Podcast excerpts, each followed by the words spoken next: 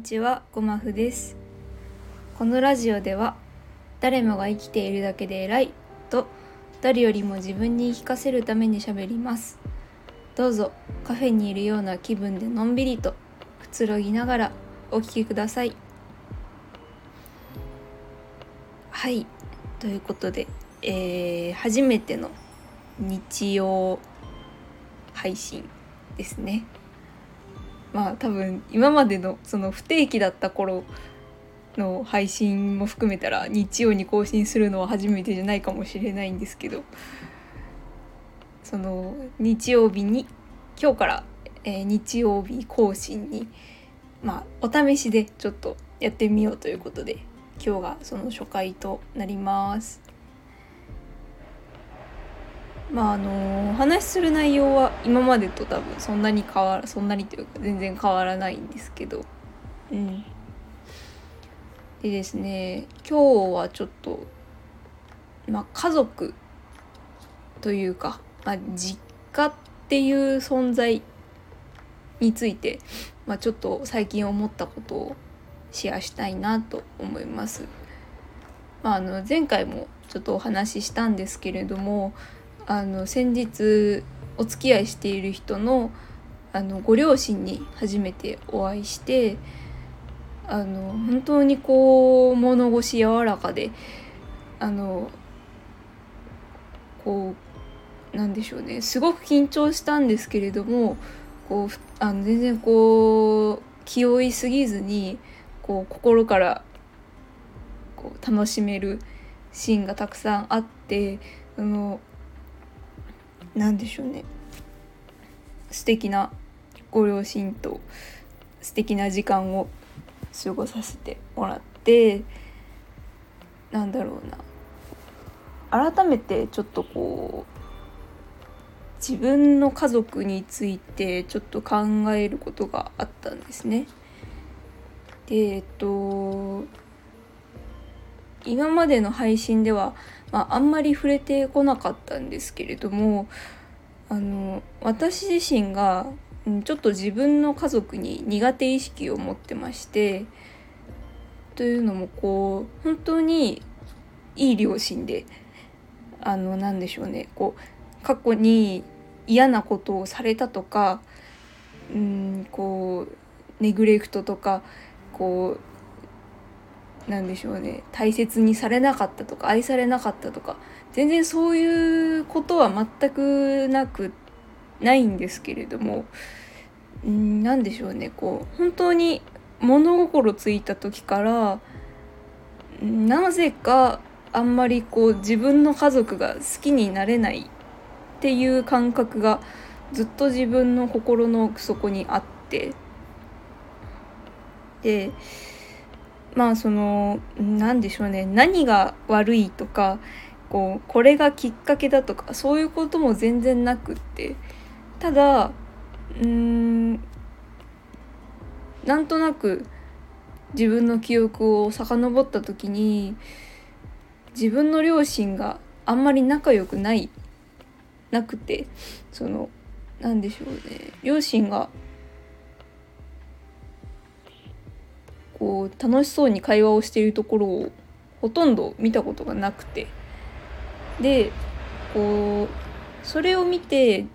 自分は本来夫婦っていうのはそんなに仲が良くないものなんだというふうに思って、そういうものなんだと思って生きてきたので、こう中学生高校生になって、こう周りの友達と家族の話をするときに、もしかしてうちの家族ってあんまり仲良くないのかなっていうところに気がついて、家族がもちろんその大切な存在ではあるんですけど、家族が好きとか、家族がこう自分の心の支えになってくれるとか、そういう感覚が正直自分の中にないんですよね。それを、まあ高校生ぐらいの時に自覚してから、だんだん、家族と一緒にいるのがちょっとしんどくなってきて、で親には全然そういう話はしていなかったんですけど、もう高校生の段階で大学は一人暮らしができるところがいいなって思いながら勉強していたんですよね。なんかこうずっとこのことに関してコンプレックスじゃないですけど、あんまり人に話せないというか、あんまり表に出すべき感情じゃないのかなと思い続けてて、っていうのも例えばこう本当に冷たい態度を取られるとか、本当に全く構ってもらえないとか、貧しすぎて本当にご飯を作ってもらえないとか、なんかそういうことでは一切なくて、本当に毎日ご飯を作ってくれて、こう天気がひどい日は車を出してくれて、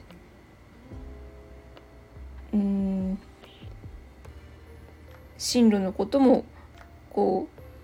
ちゃんと応援してくれて、本当にいい両親だというふうにはひしひしと感じているし、そこへの感謝っていうのはもう本当にしているんですけど、なんでしょう、そもそも父と母のことをなんかあまりこう人として、その父親母親っていう存在を抜きにして、それぞれを一人の人間として捉えた時に、あんまり性格が合わないなって思っちゃうところがあって、でもその感覚ってものすごく自分勝手なんじゃないか、ものすごく私本位で、良くない感情なんじゃないかっていうふうに思ってるんですよね。それは今でもちょっと思ってるんですよね。なんかこう家族のことは好きじゃないけど嫌いって言っていい資格がないっていうか、まあちょっとこういうことはかなりこうなんでしょうね、デリケートな部分が多いので、ちょっとあんまり深くこう表現を追求できないんですけれども、ちょっとそういう言い表しようのないモヤモヤ、家族へのモヤモヤを抱えているんですよね。だから正直大学は本当にただただ一人暮らしがしたいっていう理由でいろいろ選んで、で進学して、で本当に親不孝者って怒られても全然おかしくないぐらい実家に帰らず本当に帰省しなくて、年末年始も普通にバイト入れたりとかしちゃって、全然実家に帰らなくて、まあ結構その遠方に進学したということもあり、ちょっと時間がないというのを建前に家族から距離を置き続け、でその摂食障害になった時に家族に相談するっていう選択肢が本当に最初から自分になくて、自分の中にないことに気づいたんですよね。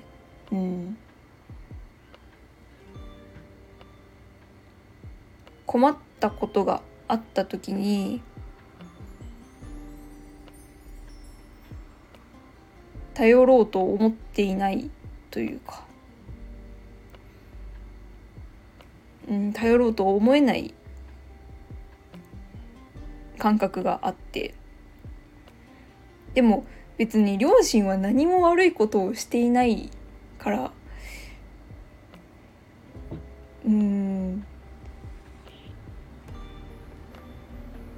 頼ることが親孝行になることもなんかあるようでだし、なんかすごく難しいんですよね。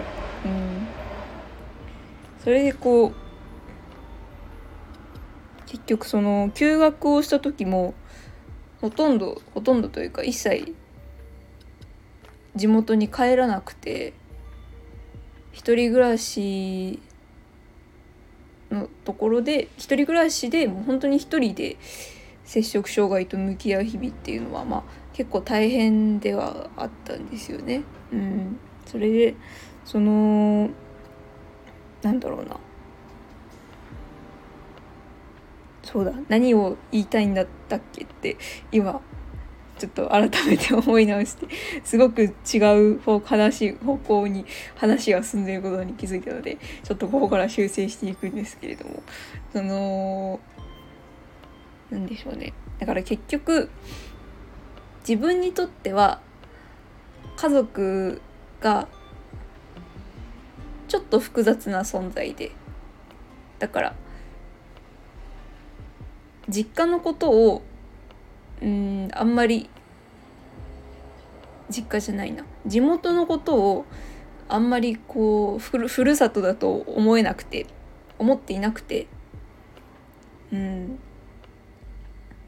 困った時に実家を頼ればいいやという考えも自分の中にはないんですよね。それでだから本当に何もかも自分一人で生きていかなくちゃいけないって思っている節が自分の中にあって、一人でも生きていける、一人でもなんとか何かを乗り越えられるような人間になるための努力を今しているんですよね。それでこの春4月から恋人が社会人になって、新社会人になって、で遠距離恋愛になっちゃったんですよね。今まではその大学で出会って大学生カップルだったのでそのずっと一緒にいたんですけど、4月からちょっと離れ離れになっちゃって、で彼が本当にだいぶ移動に半日かかるようなくらいの場所に引っ越しちゃった時に、その引っ越しを手伝いに行ったんですよね、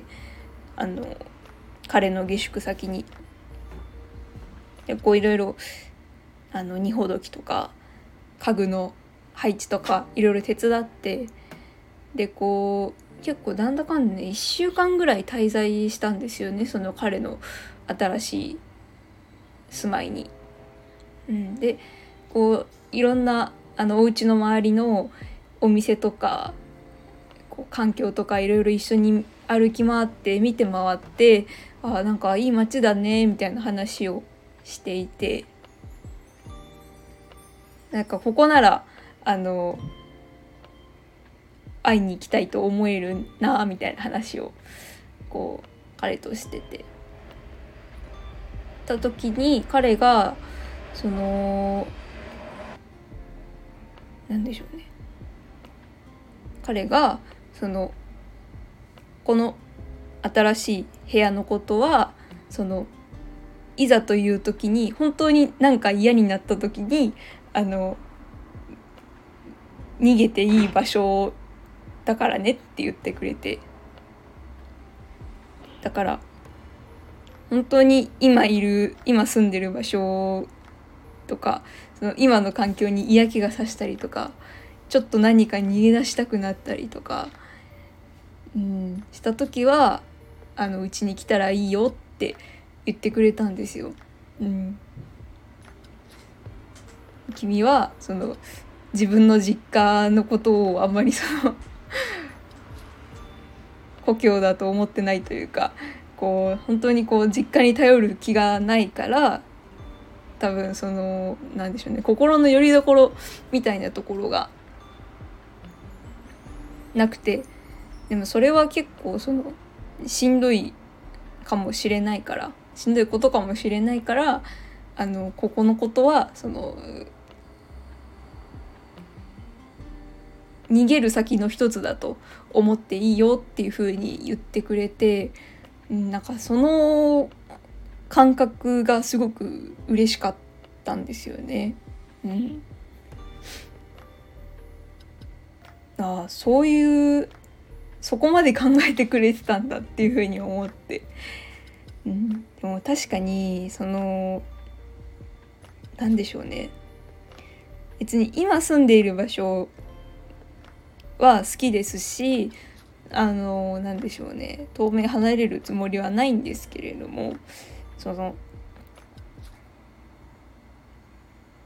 逃げ出したくなった時にどこに行こうかをこうあれこれ考えなくていいっていうのは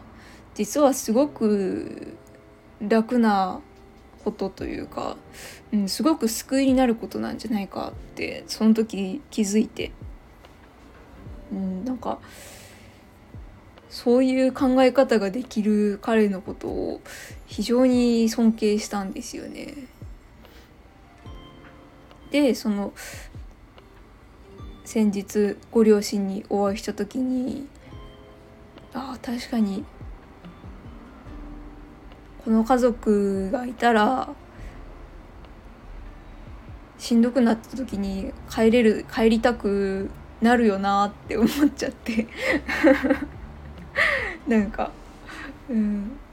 それ自分と比べて卑屈になるとかそういうことでは一切なくて、そのなんでしょうね、彼があんなに嬉しいことを言ってくれたその原点はここにあるんだなっていうふうに思ったんですよね、うん、まあそうかって、だからみんな年末年始はお家に帰るのかって思って、まあ、もちろんそれだけじゃないとは、その理由はそれだけじゃないと思うし、ちゃんと親孝行をするために帰っている人もいるだろうし、うん、なんですけど、うん、やっぱりこう困った時に行くところがあるのかないのか、一つでもそれを増やせるのかっていうところがこう心の支えにできるものの一つなんじゃないかなっていうふうに思ったので、ちょっとここでお話しさせてもらいました。ちょっとなんか自分のなんでしょう、家族に対する思いとその本当に伝えたいことっていうのがなんかごちゃごちゃになっちゃって、すごくしどろもどろな回になってしまったんですけど、でも皆さんもこう自分にとっての書き込み寺じゃないですけど、しんどくなったらここに行こうって決めている場所があればぜひ教えてください。はい、ということで、コメント、レター、質問箱お待ちしております。それでは、行き当たりまったりカフェ、最後まで聞いてくださってありがとうございました。それでは。